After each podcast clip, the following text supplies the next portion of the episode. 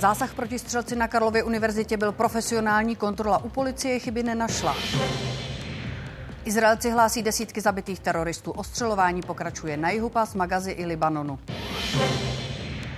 Jedno procento rozpočtu na kulturu nepůjde. Podle ministra Baxi vláda svůj cíl nesplní.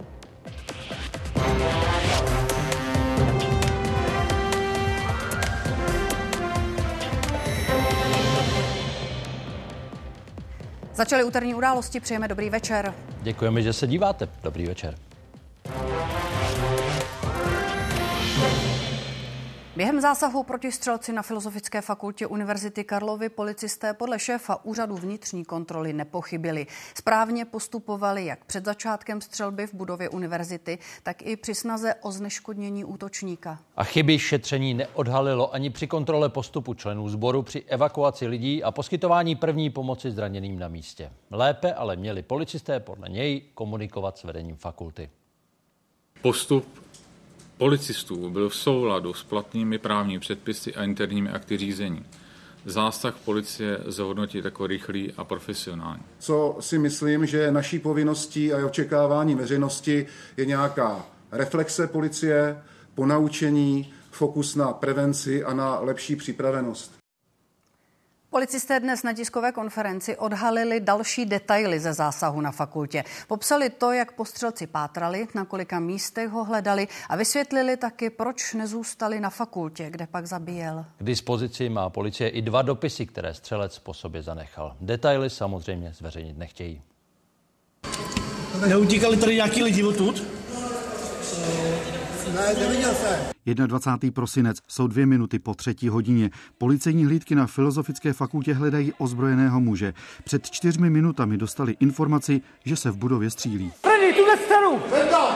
V této budově přitom byly dvě tříčlené hlídky už hodinu a půl předtím, tedy kolem půl druhé. V tomto čase ale hledali muže, který má sebevražedné úmysly. Policisté tam na chodbě oslovili dva pracovníky fakulty. Oběma mužům, kteří osobu z fotografie neznali, dali na vědomí, že by střelec měl být studentem filozofické fakulty, patrně může být ozbrojen a je důvodné podezření, že chce spáchat sebevraždu. Na studijním oddělení se pak dozvěděli, že hledaný má být v budově v Celetné ulici. Na Filozofické fakultě žádná hlídka nezůstala. Protože byly indicie, že ten člověk může být jinde, tak samozřejmě jsme jeli se silami a prostředky do té fakulty a předpokládali jsme, že tam bude. Nebyl. Následně ve 14.38, tedy zhruba hodinu poté, co odjeli do celetné ulice, lokalizují jeho mobilní telefon. V tu chvíli se pohyboval v Pařížské ulici, jen pár set metrů od Filozofické fakulty. Snažili jsme se co nejvíc těch míst ochránit. My jsme netušili v té době, dneska už to všichni víme, ale v té době nám to opravdu ukazovalo Pařížskou, která je na této cestě, kde jsou tyto cíle. A tam já, nebo tam naši policisté v tu všude operovali. To je pařížské. Měl u sebe zbraně nebo neměl? V době, kdy jsme tento jakoby dělali, tak jsme neměli prokázáno, že u sebe má zbraně. Že má pouze legálně držené zbraně, ale nikdo neprohlížel ještě jeho trezor, jeho věci, takže měli jsme indicie, že je vlastní. Ve 14.59, tedy zhruba půl hodiny po lokalizaci telefonu, se pak na Filozofické fakultě ozývají první výstřely a na místo přijíždí jedna hlídka za druhou. Dík! Jdeme, jdeme, jdeme, jdeme, jdeme! Informace o střelci pak přes vysílačku sděluje kolegům jeden z policistů přímo z ulice. Filozofická fakulta nahoře, na ochozu, černé oblečení. který se v té době nachází za budou Rudolfína a ze vzdálenosti cca 100 metrů třikrát vystřelí z pistole na střelce. Většina policistů s dlouhými zbraněmi byla uvnitř. Když se potom ještě zamyslíte nad tím, že za ním jsou okna učeben, to samé pod ním, dokonce teďka, až to pustím dál, uvidíte tady v pravé části, že se v těch, těch oknech nacházeli lidé, tak je velice složité v tomto případě vůbec tu zbraň použít. V situaci aktivní střelec přijet, zajistit perimetr a čekat na zásovku, to je jediná věc, která se nesmí stát. Tam ty policisté mají jediný úkol. Prostě co nejdřív zneškodnit střelce. Tečka. O to se také snažili i tito policisté, kteří se dostali ve vedlejší budově do stejné výšky jako střelec. Mám ho! Zavá se! Zabil se! Následně se rozjela okamžitá pomoc zraněným. Ozbrojený muž střílel ve třech třídách, zabil 14 lidí. Richard Samko, Česká televize.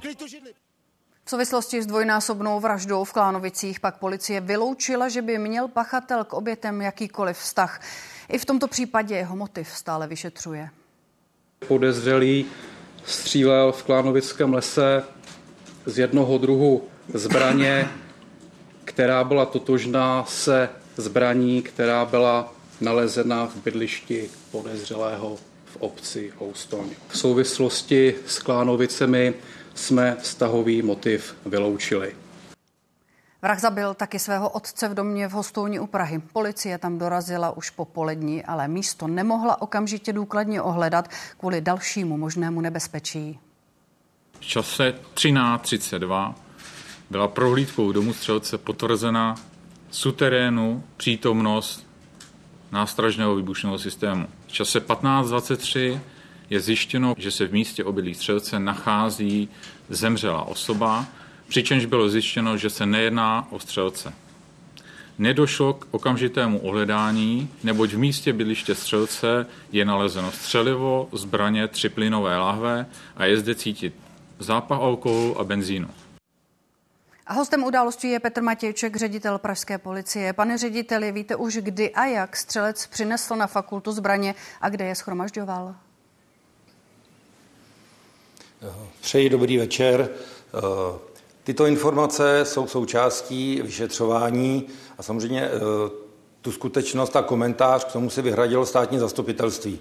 Já za sebe můžu říct, že ano, tyto informace již máme, ale bohužel nemůžu o nich hovořit. Je to opravdu výhradní právo dozorujícího státního zástupce. Jak dnes zaznělo, vy se teď chcete zaměřit na zlepšení komunikace a taky na prevenci. Co konkrétně si pod tím představit? Co chce policie dělat jinak? Tak policie především začne komunikovat s vysokými školami. Budeme pre, naše oddělení prevence bude nabízet samozřejmě různá školení a budeme spolupracovat s bezpečnostními techniky těchto fakult. A co se týká nás, jak již se zmínil pan prezident, máme takzvané karty, karty zvláštních takzvaně objektů, takzvané objektové karty, kde součástí této karty je vlastně plánek budovy a celkové seřadiště při možných evakuacích a podobně. Převážně to máme na obchodních centrech a velkých, velkých zájmových budovách. A zde bychom chtěli navázat právě s vysokými školami nějakou spolupráci a vypracovat si další karty objektů, protože pokud ten policista nezná objekt, neví, kudy se jde právě nahoru do toho posledního patra, těžko se tam orientuje a v případě, že bude existovat taková karta, tak ten policista dostane do svého zařízení mobilní bezpečné platformy plánek, plánek této budovy nebo celého schodiště a může se lépe orientovat. Tak tolik ředitel Pražské policie Petr Matějček. Děkujeme za rozhovor pro události. Taky děkuji a přeji hezký večer. Zítra se poprvé sejde na ministerstvu školství skupina pro řešení bezpečnostních opatření. Podle šéfa rezortu by si studenti mohli nechávat velká zavazadla v šatnách a nenosit je do učeben. V plánu jsou také školení. Podle rektorky Univerzity Karlovy by fakulty mohly zavést třeba i vstupy na kartu. S instalací bezpečnostních rámů nepočítá. Minister Beck ale řekl, že v rizikových objektech by mohly být. Pro střední a základní školy platí bezpečnostní doporučení od roku 2015. Resort ho vydal po útoku ve škole ve Žďáru nad Sázavou. Žáci i zaměstnanci by do budovy měli vstupovat jen jedním vchodem. Ten by navíc měl neustále hlídat třeba vrátný. Kontrolovat by měl i příchod rodičů a dalších cizích lidí do budovy. Školy by taky měly mít plány pro mimořádné situace. A oběti střelby by mohly mít na Palachově náměstí trvalou připomínku. Ostatně proměna prostranství se plánuje už roky, včetně nové dominanty se státní vlajkou. Tak zrovna socha Antonína Dvořáka se přesouvá do takové speciální polohy na rohu. Jedna z novinek, kterou má přinést rekonstrukce Palachova náměstí. Celé to náměstí by mělo získat takový jako důstojný charakter významného veřejného prostranství. Takové jako výtvarné akcenty stávající pomník Palacha od Johna Hejduka, socha Antonína Dvořáka, zelená plocha a pilon. Architektonickou soutěž vyhrál už před 21 lety návrh Václava Králíčka a Stanislava Makarova. Středu náměstí má dominovat 30 metrů vysoký pilon pro státní vlajku. A magistrát chce s Univerzitou Karlovou jednat i o připomínce obětem střelby. Podle architekta vítězného návrhu by mohla stát například tady, přímo uprostřed náměstí. Ideovým námětem se nabízí téma lidské sounáležitosti v odporu proti teroru, tyranii, totalitě. Začátek celé rekonstrukce ale dál komplikuje domluva s majitelem podzemního parkoviště. K němu patří i betonový výduch uprostřed prostranství. Předpokládám, že by třeba ke konci tohoto roku mohlo to územní řízení být ukončeno a mohlo by se pokračovat v dalších projektových pracech. Dočasný pomník teď tvoří oheň symbolizující všechny svíčky za oběti tragédie. Plamen udržují dobrovolníci. Je to pro nás důležitý, protože si tak společně to připomínáme a uctíváme a uh, snažíme se tak nějak uh, být pospolu díky tomu. Svíčky i květiny dál lidé přinášejí taky na schody fakulty. Budova zůstane zavřená minimálně do konce ledna. Tereza Šedivá a Natálie Lošková, Česká televize. K tématu se vrátíme ještě kolem půl osmé. Pomocí nově zveřejněných záběrů podrobně popíšeme policejní zásah na fakultě. Izraelská armáda oznámila zabití 40 teroristů z Hamásu na jihu pásma Gazy. Další trojce islamistů, tentokrát z nutí Hizbalách, zemřela při vzdušném útoku na jihu Libanonu. K němu se Jeruzalém nepřihlásil. Připustil však, že stojí za pondělní smrtí velitele elitních jednotek Hizbaláhu. V Izraeli dnes jednal americký ministr zahraničí Anthony Blinken. Ve čtvrtek začne Mezinárodní trestní soud v Hágu projednávat žalobu, ve které Jižní Afrika obvinila Izrael z údajné genocidy. Neexistuje nic ohavnějšího a nesmyslnějšího než toto tvrzení. There's nothing more atrocious and preposterous than this claim. Obyvatele některých izraelských měst poblíž hranice se západním břehem hlásí v noci podezřelé vibrace a zvuky z podzemí a mají obavy, že islamisti budují tunely pro náhlý vpád. Armáda zprávy prověřuje. Úhledné domy se zahradami, 30 minut od Tel Avivu. Město Kochav Jair je oázou klidu v jinak hustě zalidněném centrálním Izraeli. Jenže na obzoru se rýsují minarety. Kochav Jair leží přímo na hranici západního břehu a někteří zdejší obyvatelé v poslední době hlásí podivné zvuky z podzemí. Často slýchám pod postelí vibrace jako při zemětřesení. Po 7. říjnu si ale říkám, jestli někdo nekope v podzemí tunely s cílem proniknout do našeho města. Půl kilometru od Kochav Jair stojí velké palestinské město Kalkilia. Od Izraele ho odděluje plot a masivní zeď. V tom je ale vidět proměna, kterou Izrael prošel po 7. říjnu 2023. Vpád z Gazy totiž ukázal, že bariéra není stoprocentní ochranou. Přeshraniční útočné tunely budoval Hamás z Gazy i Hizbalách z Libanonu. I tam jejich objevu předcházely zprávy od místních obyvatel o podivných zvucích. Teď strach dorazil i sem, kousek od Tel Avivu. אני לא שמעתי את הקולות האלה, אני כן שומע בקבוצות ברשתות החברתיות שמדברים על זה, זה נורא מפחיד.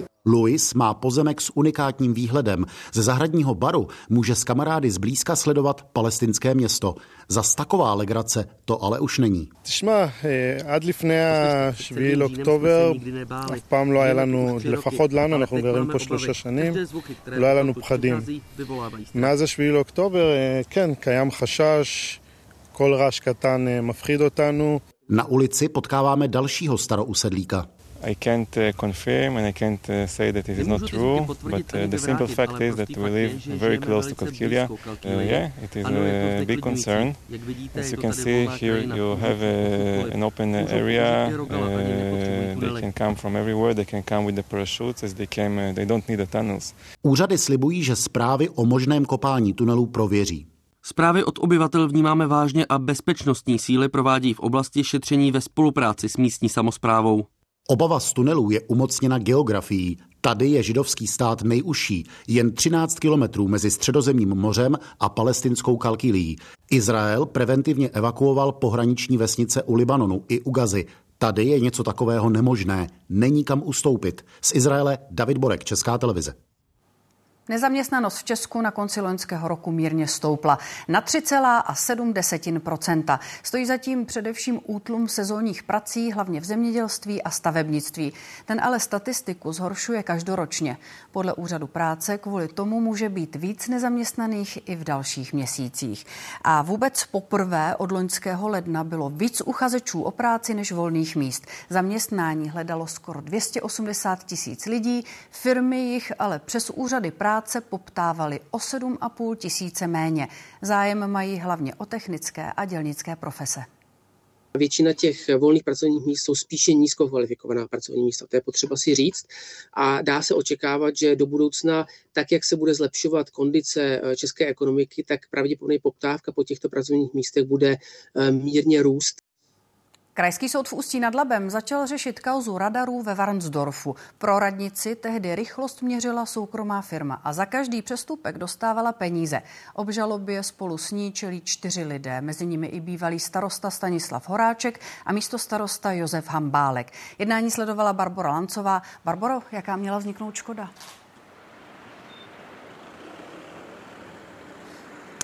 Jednomu z obžalovaných státní zástupce klade za vinu, že zneužil pravomoci úřední osoby a zjednal výhodu při zadání veřejné zakázky. Hrozí mu za to 12 let, vě, 12 let vězení. Firmě pak zákaz účasti ve veřejných tendrech. Podle státního zástupce se společnost taky zdarma podílela na stavbě domu bývalého starosty a jeho partnerky. Tehdejší vedení města nechalo v dubnu 2018 radarové měření instalovat v městské části Studánka. A to i přesto, že je místo přehledné dostupné, není tam žádná škola anebo obytná zástavba. Jde o hlavní tah z Prahy do Vansdorfu a denně tam projede 15 tisíc aut. Radary tam fungovaly přibližně rok a za tu dobu změřili 60 tisíc pokut. Firma podle žalobce neoprávněně získala přes 23 milionů korun. Soukromá společnost ale vinu odmítá. Soud se bude případem zabývat i zítra byly vytvořeny takové podmínky veřejné zakázky, eh, tak, aby eh, vyhovovaly společnosti, která je obžalovaná ve věci a zároveň další nabídky podané do této zakázky eh, byly rovněž zmanipulované tak, aby nebyly konkurenceschopné. Pane Horáčku, chcete se k tomu nějak vyjádřit? Francie má nového premiéra. Dosavadní ministr školství 34-letý Gabriel Attal ve funkci vystřídal Elizabeth Bornovou. Od prezidenta Macrona dostal za úkol vládu oživit. Opozice volbu kritizuje. Podle ní si nový premiér funkci vysloužil hlavně lojalitou a oblibou v průzkumech veřejného mínění. Stal se nejmladším francouzským premiérem v historii. V pouhých 34 letech už byl Gabriel Attal mluvčím vládního kabinetu, ministrem veřejného rozpočtu a školství. Prezidentem republiky věnujeme každou minutu a rien de plus grand que de servir la France Premiér vlády je po prezidentu Macronovi druhou nejdůležitější osobností francouzské politické scény. Zatímco prezident řeší zahraniční politiku, premiéra plně vytěžují vnitropolitické otázky.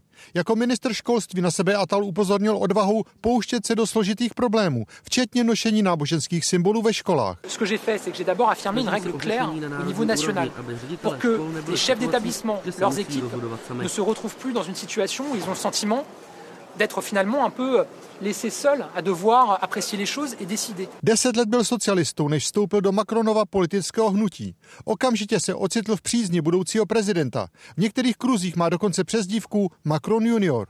Prezident si od něj slibuje, že dokáže zastavit růst popularity Národního združení a jeho vůdce, podobně mladého a dynamického Jordana Bardely.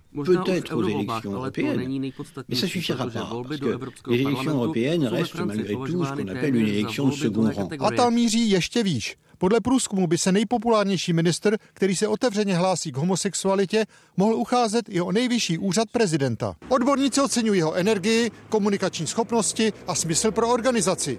Nevýhodou může být naopak nedostatek politických zkušeností a v některých případech i snaha hledat řešení až příliš rychle. Premiér oznámí složení svého kabinetu v nejbližších dnech. Hned po jmenování zamířil na sever země, do oblasti postižené povodněmi. Z Paříže Jan Šmíd, Česká televize. Československý tým hlásí objev ztraceného majského města v Guatemale. Místo s téměř tisíc let starou historií skrývalo například zbytky paláců, soch nebo pozůstatky rituálů. Vykopávky podle vědců dokládají, že jde o jednu z nejstarších majských aglomerací. 3D vizualizace místa, které obývala jedna z nejpozoruhodnějších civilizací.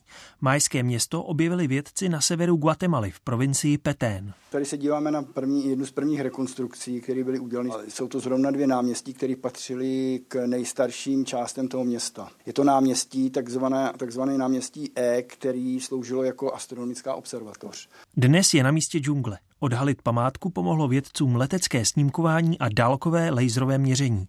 Následné vykopávky, třeba keramika, pak poodhalují, jak stará civilizace toto město obývala. Už teď můžeme říct, že to město je z středně, středně překlasického období, to znamená, že eh, jeho počátky jsou i zároveň počátky majské civilizace. Archeologové město o rozloze větší než 7 km čtverečních, pro srovnání to je zhruba rozloha centra Prahy, pojmenovali Jaž Balam, tedy první jaguár. Šelma v majské kultuře představovala symbol moci. Myslím si, že zase se tím prokáže to, o čem se už nějakou dobu mezi archeologickou komunitou mluví, že ta majská kultura sahá mnohem dále do minulosti, než se soudilo ve smyslu té opravdu rozvinuté sídelní struktury, rozvinutých společností. Přibližovat její život teď plánují vědci pomocí dalších 3D modelů, na kterých pracují. Kateřina Poláková a Martin Lulák, Česká televize.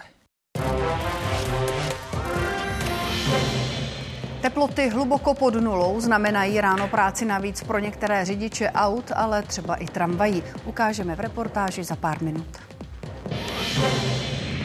Přesně před rokem padl verdikt v kauze Čapí hnízdo. Teď už ale neplatí. Vývoj případu i to, kdy se vrátí před soud, připomeneme za chvíli.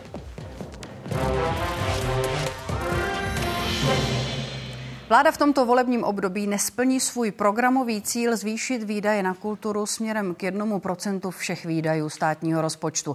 České televizi to řekl ministr kultury Martin Baxa. Více prostředků požadují zástupci odborových i profesních svazů. Upozorňují na celkovou podfinancovanost kultury a taky na nízké platy.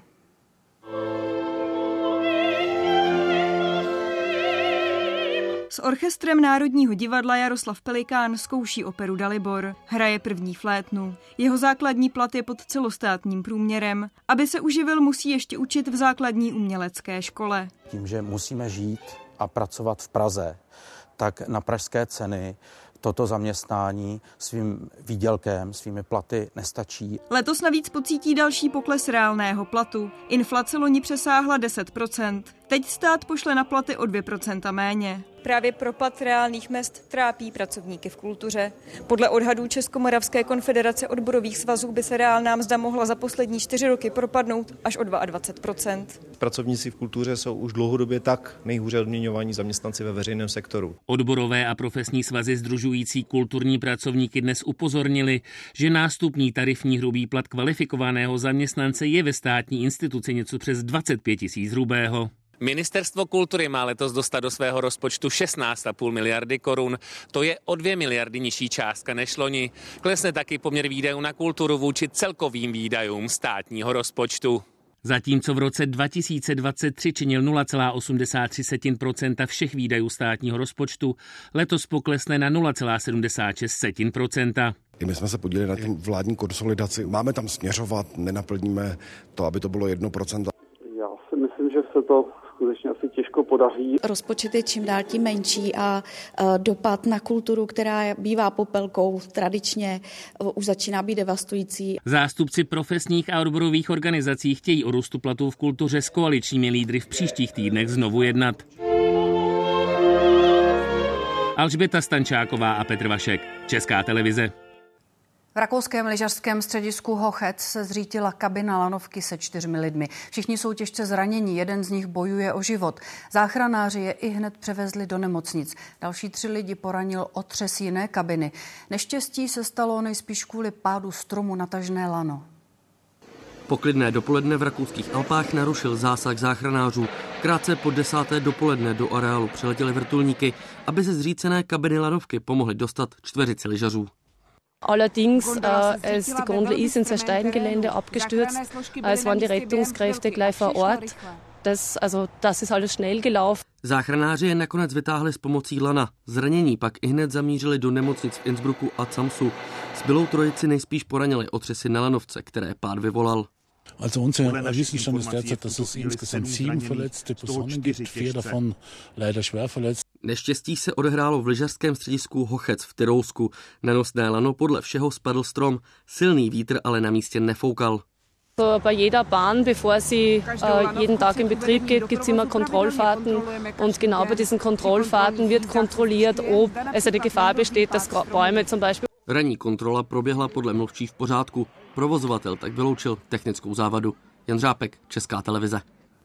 Problémy se zajištěním lékařské pohotovosti řeší krajská nemocnice v Pardubicích. Stomatologové si řekli skoro o dvojnásobek peněz, než je kraj ochotný zaplatit. A pro pohotovosti pro děti a dospělé zase nemocnice nesehnala dost lékařů. Většinu lednových dnů se neordinuje.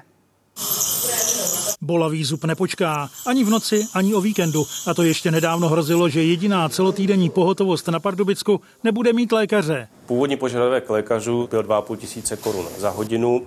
Pardubický kraj nakonec byl schopen nabídnout maximální částku 1300 korun. Od prvního první byla akceptována. Dočasně 60 zubařů z pohotovosti chce kraji požadavek zopakovat 2500 na hodinu. Rozpis služeb zatím končí v únoru. My jsme přijali nabídku kraje s tím, že jsme počítali, že tam určitě nějaký příplatky za práci ve svátek uh, budou. Svátky tam nejsou. O svátcích chtějí doktoři 100% navíc. V loni kraj zubařům za pohotovost platil přes 550 korun za hodinu ve všední den a 680 o víkendu. Pardubická nemocnice zajišťuje tři typy pohotovostí, kromě stomatologické ještě pro děti a pro dospělé. Jenže otvírací doba na leden je spíš soupisem dnů, kdy bude ordinace zavřená. V Pardubické nemocnici se v lednu podařilo obsadit eh, pět služeb lékařské pohotovostní služby pro dospělé z celého měsíce. Nemocnice má smlouvy se 14 externími doktory, ale služby jim nařídit nemůže. Jakýkoliv výpadek v Pardubické nemocnici je pro nás samozřejmě zátěží. Eh, pacienti jedou eh, logicky do Hradce Králové a my samozřejmě těchto kapacit lékařských nemáme na zbyt. Nápor pacientů z Pardubicka si v Hradci vyzkoušeli loni v srpnu při plánovaném výpadku v Pardubické nemocnici. Jeden den tam energetici měnili technologii a připojovali pavilon. Vlastimil Weiner, Česká televize. Ranní mrazy budou pokračovat, avizuje předpověď meteorologů. Dnes teploty na mnoha místech klesaly pod minus 10 stupňů. Někteří řidiči nenastartovali a třeba silničáři a pracovníci dopravních podniků museli do práce o něco dřív proměna dnešní oblohy i teploty v Brně, jak ji zachytila kamera meteorologů. Nad ránem bylo minus 8. Den kvůli tomu začal o dvě hodiny dřív třeba řidičům dopravního podniku. Tramvaje museli vytopit a připravit. Ještě za tmy vyrazili taky silničáři na Liberecku. Už když eh, je na vozovce souvislá vrstva, byť půl centimetru sněhu, která, která může namrzat, ujezdí se v led, už tohle to všechno musíme sypat. Pod Krkonoší během oblevy na silnice natekla voda z polí. Místy vytvořila vrstvu ledu. Potřebujeme to rozsolit a strhnout, aby mohli projíždět normálně osobní vozidla. Problémy způsobené mrazem ale mohly pro řidiče začít už na parkovišti.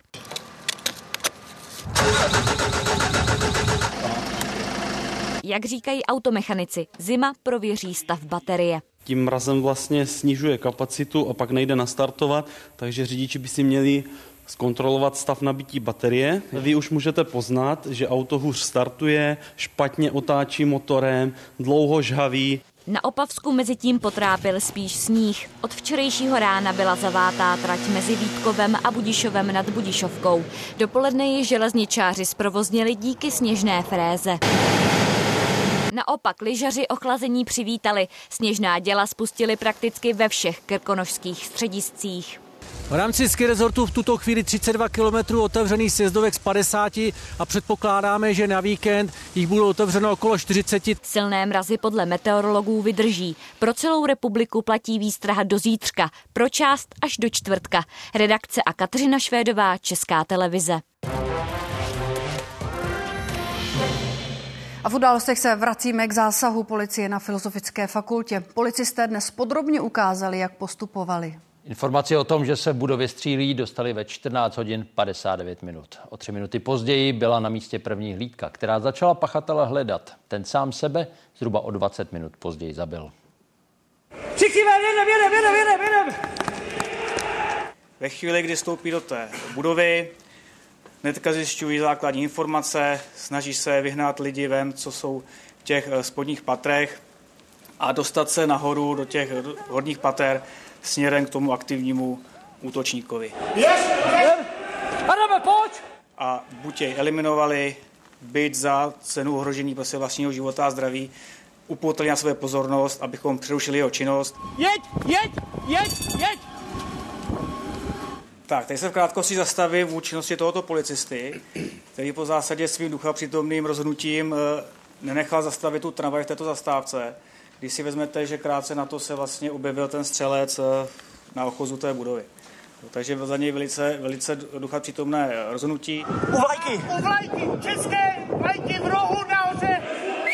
Informace, že je na střeše! Okamžitě vidíte změnu chování a přesěrování té činnosti do toho pátého nadzemního podlaží, kdy teprve za tímto rohem najdou studenta, který mu ukáže schody nahoru. Dva stupy čtvrtého patra plus dva výtahy na hlavní chodbě. Co se týká možnosti eliminace pachatele, eh, který byl na tom ochozu. Reálně ten policista se od ní nacházel mezi nějaký 90 a zhruba 105 metry. Přichází pod ukrajinskou vlajku! Když se podíváte na pozici toho střelce a kolik je reálně vidět z jeho siluety, je na tuto vzdálenost ještě pod tím úhlem, pod kterým byste střelili, velice složité krátkou zbraní takového člověka zasáhnout. Je u reflektoru a kryje se, pojď. Když se potom ještě zamyslíte nad tím, že se v těch, těch oknech nacházeli lidé, tak je velice složité v tomto případě vůbec tu zbraň použít. Jdeme nahoru, jo? Tak se rozhodnou dostat se do jeho úrovně tím způsobem, že využijí vlastně hotel, který je vedle uh, filozofické fakulty. Pacha! Mám ho! Ten jeden z policistů ho má takzvaně na mužce. Dojde k tomu, že pachatel zahazuje zbraň. Bude tam slyšet ten okamžik vlastně, jak ta zbraň dopadne a samovolně vystřelí. Zavá se! A v tu chvíli dá ruce nad hlavu. Toto ten policista vyhodnotí jako, že se vzdává. Dlouhou zbraň odhodila s optikou. Jsi určitě? Jo. Zabil se. Co? Zabil se. Policie! Policie! To, že máme primární hrozbu vyřešenou, tak neznamená, že to nemůže být nějaká sekundární hrozba, se kterou musíme stále počítat a ta budova pro nás není bezpečná. Úkolem těch velitelů zásahu v této chvíli je začít koordinovat jednak eh, rychlé ošetřování. Máš střelu v zádech? Ne, záda ne, jenom, jenom. Jenom ruká noha. Tak přeneseme ty s tím pneumotoraxem, to je hned tady ta první. A zároveň se snažit sjednat bezpečný koridor, jednak evakuování osob z, z té budovy a zároveň uh, dostat ty zraněné směrem k záchranné službě. Hej, pomoc, tady, tady! Hej, hej! Volný doktor! Pozor, pozor, volný doktor!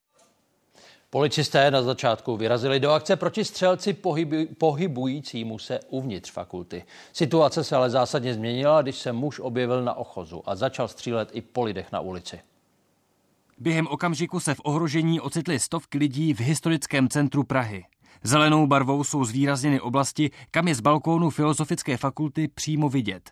Střelec byl navíc za ochozem krytý. I proto se policisté snažili dostat do stejné výšky že skutečně hledali ty kluci tu cestu, jak se dostat do stejné úrovně, tak šel naproti do, k tomu hotelu a, a snažil se dostat na stejnou úroveň. Přizpůsobit se musela i taktika dalšího postupu. Policie rozšířila perimetr a uzavřela větší část centra. Mimo dosah přímé střelby probíhalo i ošetřování raněných. Velkokapacitní vozy záchranářů Golem a Fénix parkovali až za Rudolfinem. Se podíváte na úhel vůči filozofické fakultě, tak vidíte, že jsou vlastně krytí budovou té, toho Rudolfina.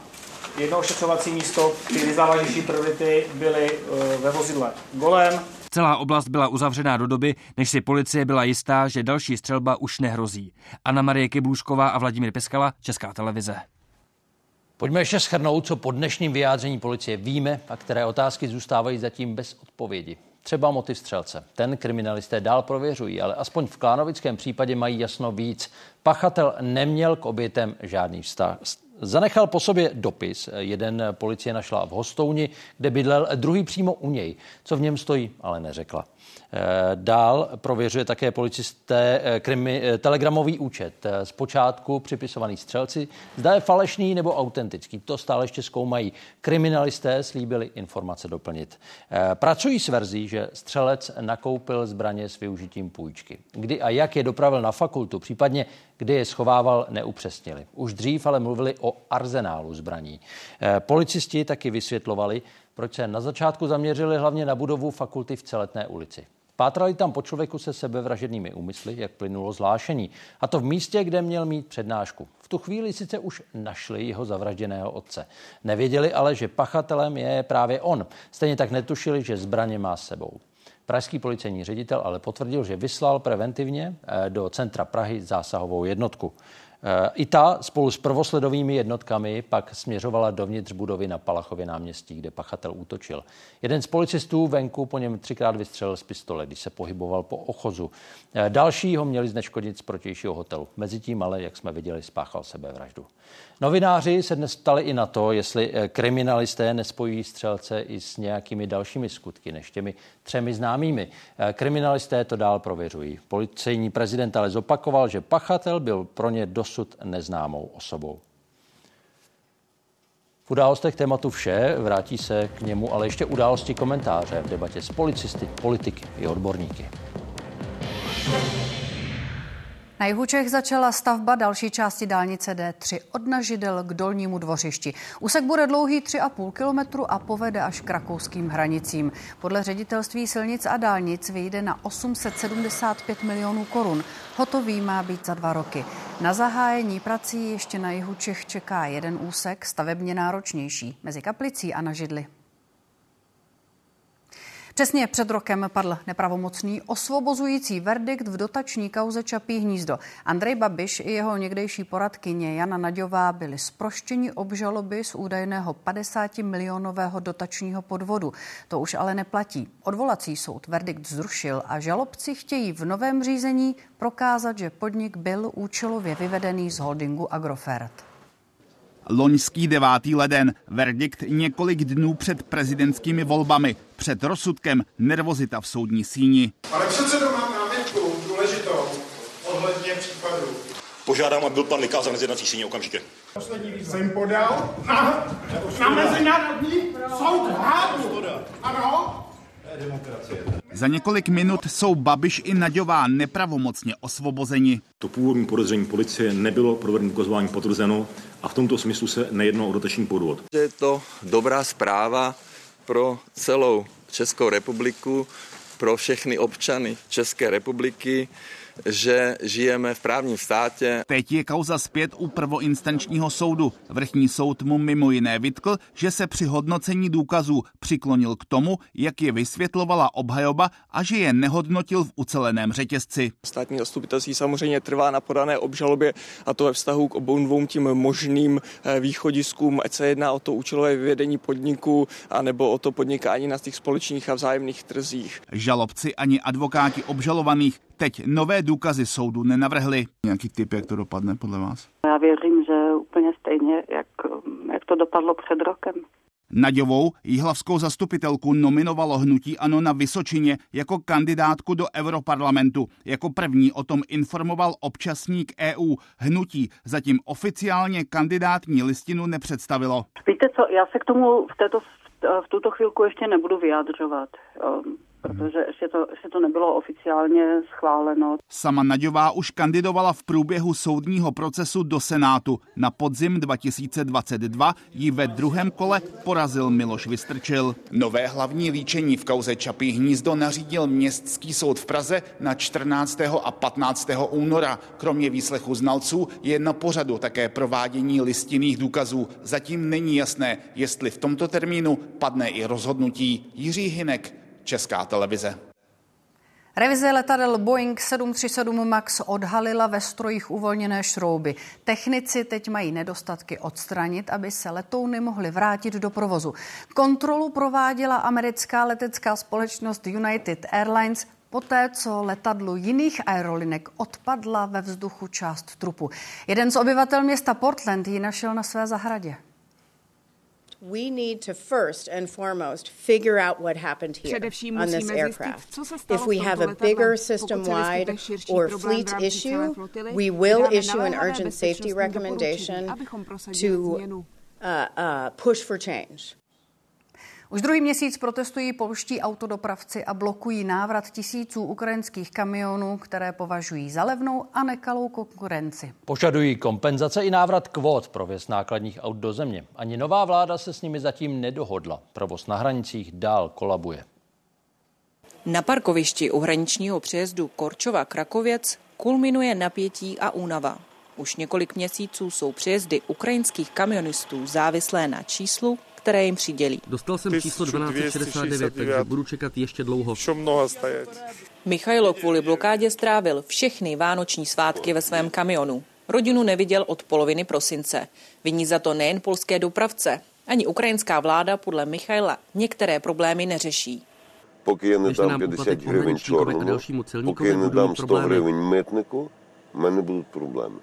Dříve dopravci museli získat povolení k přejezdu hranice. Vydávalo se jich 160 tisíc ročně na obou stranách. EU ale toto omezení zrušila jako pomoc válčící zemi. Levnější ukrajinská konkurence sebrala polským firmám 90% trhu. Nám záleží na tom, aby přivručit to, co do té pory regulovalo e, rynek transportowy. Nie jest jakakolwiek niechęć w relacjach narodowych między Polsk Polską a Ukrajinou. Změna situace na hranicích je zatím v nedohlednu, navzdory měsíc starému slibu premiéra Donalda Tuska. Znaleźliśmy sposoby na to, żeby jak najszybciej uwzględnić potrzeby polskich kierowców. Vláda od té doby tvrdí, že kvóty v předchozím rozsahu sama zavést nemůže a ani nechce. O výši kompenzací s autodopravci stále jedná. Problem utraty pra- pracy dotyczy około tysiąca firm. No, wolne żarty, jeżeli ktoś mi powie, że polskiego państwa czy też budżetu unijnego nie stać na wypłatę rekompensat. Autodopravci varují, že pokud jim vláda nevyhoví, jsou ochotní přenést blokádu i sem do Varšavy. Na přechodech umožňují návrat jen jednomu kamionu za hodinu. I proto řidič Míša tráví ve frontě už čtvrtý týden. Z Korčové Daria Stomatová a z Varšavy Andreas Papadopoulos, Česká televize. Polská policie vydala za tykač na dva poslance opoziční strany Právo a spravedlnost. V prosinci Mariuš Kamínský a Mačej Vonsik dostali, dostali dvouleté tresty odnětí svobody za zneužití pravomocí. Před nástupem do vězení se schovávají v prezidentském paláci. Hlava státu Andřej Duda se jich v procesu trvajícím od roku 2009 po léta zastává. Už jen do zítřka se můžou živnostníci přihlásit k takzvané paušální dani. Možné je to elektronicky, osobně nebo poštou. Měsíční zálohy proti Loňsku vzrostly o 700 až 1500 korun v závislosti na pásmu daně. Jak se chtěl přihlásit eh, k té uh, daní? Paušální daní. Paušální, no. Když se podobná možnost podnikatelům otevřela, znamenalo to na některých úřadech i fronty. V prvním roce se přihlásilo na 65 tisíc živnostníků, mezi nimi taky Jakub Hirš. Benefit, co na tom vidím, je, že nemusím dělat daňový přiznání na konci roku. I přes vyšší zálohy rozhodnutí ani po třech letech měnit nechce. Každý nerad platí víc, ale co si budeme říkat, všude stoupají samozřejmě náklady i platy, takže chápu, že se platí i teďka víc a je to stále pro mě adekvátní částka. Živnostníci jsou rozděleni podle výše příjmu a výdajového paušálu do tří kategorií. V prvním pásmu nově odvedou zhruba 7500 korun měsíčně, ve třetím přes 27. Částka zahrnuje jak daň, tak zdravotní i sociální pojištění. Pokud máte aktivní datovou schránku, tak musíte toto podání učinit elektronicky, tedy buď to datovou schránkou nebo v portálu Moje daně. Pro většinu živnostníků, kteří měsíčně fakturují svým odběratelům nějaké ty desetitisíce a vydělají si nad milion korun, tak určitě je to pro ně výhodné. Podnikatelé, kteří už paušální daň platí a dál plní podmínky, nic hlásit nemusí. V režimu zůstávají automaticky. Pokud neukončíte svou živnost nebo ji nepřerušíte, tak dobrovolně vystoupit z paušálního režimu můžete zase až na konci toho zdaňovacího roku, tedy opět eh, do 10. ledna roku 2025. Podle odhadu by paušální daň mohlo letos platit zhruba 120 tisíc živnostníků. Vítězslav Komenda, Česká televize. Loňský rok byl nejteplejší v historii měření. Potvrdila to souhrná zpráva Evropského klimatického systému Copernicus. Oproti době před průmyslovou revolucí bylo téměř o 1,5 stupně teplej. A experti hlásí i další dílčí rekordy. Nejteplejší bylo léto na severní polokouli. Červenec a srpen byly vůbec nejteplejší měsíce. Celostátní výbor lidovců řeší další působení Mariana Jurečky ve vládě. Vicepremiér čelí kritice za večírek na ministerstvu práce v den střelby na Filozofické fakultě. I za způsob jeho vysvětlování. Sídle KDU ČSL je Martin Schneider. Martine, dá se očekávat, že širší vedení podpoří předsedu strany? Dobrý večer, tak očekávat se to dá, dokonce je to velmi pravděpodobné. Řada příchozích členů právě celostátního výboru dnes tady zmiňovala, že Marianu Jarečka má stále jejich podporu. Nicméně právě celostátní výbor by se podle těch informací, které máme v tomto bodě měl, tedy měl vypřijmout nějaké usnesení Nicméně část z těch eh, příchozích dnes eh, jsem také zmiňovala, že chtějí tu situaci vysvětlit, ovšem zároveň zmiňovali také to, že Marian Jurečka chyboval podle nich eh, spíš v té osobní rovině, než v té ministerské. No a ostatně podle premiéra nebo Marian Jurečka, tedy předseda KDU ČSL, tuto situaci už vysvětlil i podle premiéra. A právě té chyby je si podle premiéra vědom i sám ministr. To, co udělal v eh, posledních dnech, si myslím, že je jasné vyjádření eh, toho, že udělal chybu, že eh, té chyby lituje, za tu chybu se omluvil a tím si myslím, že bychom mohli tuto věc uzavřít. 194 cvíček rozsvítili odpoledne před památníkem zámeček v Pardubicích jako připomenutí obětí nacistů z roku 1942. Vedle obyvatel ležáků byli mezi zavražděnými taky spolupracovníci skupiny Silver A. Ta měla za úkol navázat spojení mezi domácím a exilovým odbojem. Přesně před 82 lety se to jejím členům podařilo. Soudci federálního odvolacího soudu ve Washingtonu vyjádřili pochybnost nad stížností právníků amerického ex-prezidenta Donalda Trumpa. Ti tvrdí, že se na něj vztahuje imunita a nemůže být stíhaný za pokus o zvrácení výsledků posledních prezidentských voleb. Donald Trump k soudu dorazil osobně. Současného prezidenta Bidena obvinil z toho, že práci justice ovlivňuje. Bílý dům jeho tvrzení soustavně odmítá. Je to ostuda. Ve Spojených státech se to nikdy předtím nestalo, ale teď se to stalo. A Joe Biden se musí dát pozor, protože by se to mohlo stát i jemu. Konec chovu a porážky psů na maso v Jižní Koreji. Tamní parlament dal majitelům farem a restaurací tři roky na zavření provozu. Ti se bránili odkazy na tradici starou dlouhá staletí. Průzkumy ve společnosti ale ukázaly, že většina Korejců, hlavně těch mladších, považuje konzumaci psů za nehumánní. Odhadem 570 tisíc psů vykrmují jeho korejští chovatelé v malých klecích, aby je později mohli zabít a prodat do restaurací. Nejoblíbenější je polévka, která má podle několik století dlouhé tradice dodat člověku sílu. Podniky, které psí maso prodávají a kterých je asi 1600, ale do roku 2027 zavřou, stejně jako chovné farmy.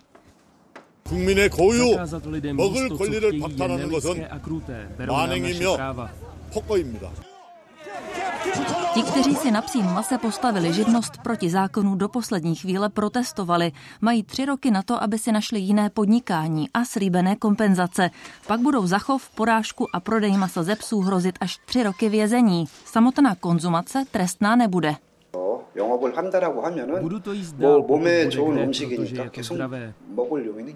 Psy na talíři mají v Koreji dlouhou tradici, tamní společnost se ale změnila. Těch, kteří psí maso během loňského roku aspoň jednou ochutnali, je podle nedávného průzkumu jen 6%. Naopak jeho Korejců, kteří tato zvířata vychovávají jako členy rodiny, stále přibývá.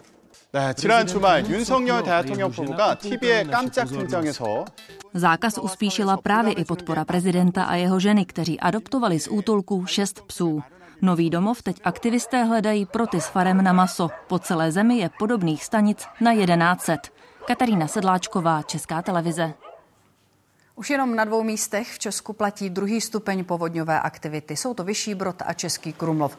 Odtok z Lipna se ustálil. Hladina Vltavy ale pravděpodobně zůstane vysoko ještě několik dalších dnů. Některé ledničky už jsem nestihl eh, zvednout na ty palety, takže ty asi půjdou do háje. Šlouchá ta voda na tu zítku, no až se ta zítka nacucá, nevím, co s tím pak udělá ten mráz. Zřejmě to popraská, nevím, to muset znova opravit. Jakmile dojde k tomu zaplavení, tak ta zeď vysychá léta. To není otázka několika měsíců. Ministerstvo zdravotnictví chce navýšit počet studentů oborů pro zdravotní sestry a další nelékaře. Sester pracuje v Česku asi 82 tisíc, do pěti let jich ale zhruba 12 tisíc odejde do penze. Se stárnutím populace jich bude potřeba rok od roku víc. Podám vám inhalaci, ano? Dagmar Provázková, všeobecná sestra, 30 let praxe. Do důchodu jí zbývá 15. Nevím, jestli celých 15 let budu schopná fyzicky pracovat na takhle náročném oddělení. Pacientky kape. Jedna chemoterapie. Ivana Soubudová do penze odejde ještě o něco dřív. Všeobecnou sestrou se stala před pěti lety. Pohybovala jsem se vlastně jako celý léta eh, ve zdravotnictví jako matka pacienta.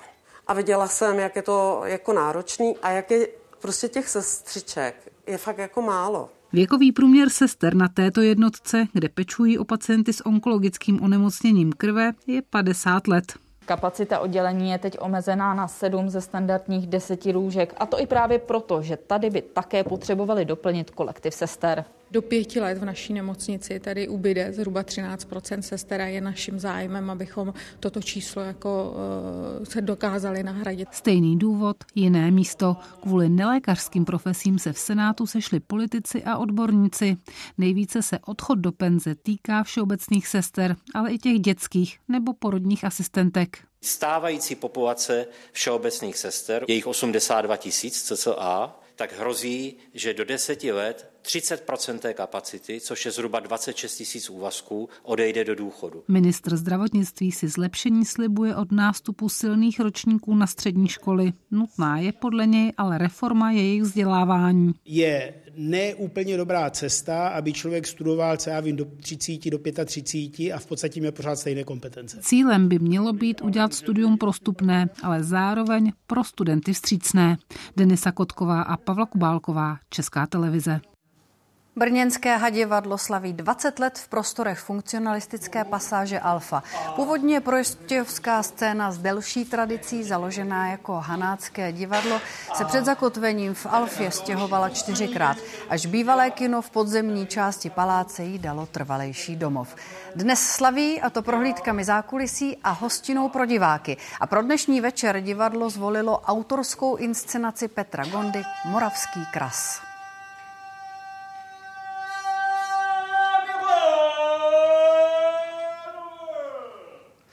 Arazím, Jarý nebo Ambrož. Postavy četnických humoresek, zároveň ale jména skutečných četníků.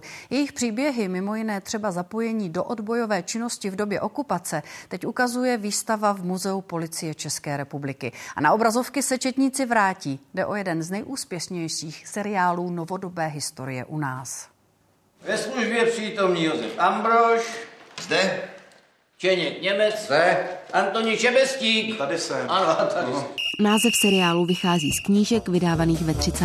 letech. Při tvorbě námětu s nimi pracoval i Michal Dlouhý. Chtěl rehabilitovat v té době opomíjené četnictvo.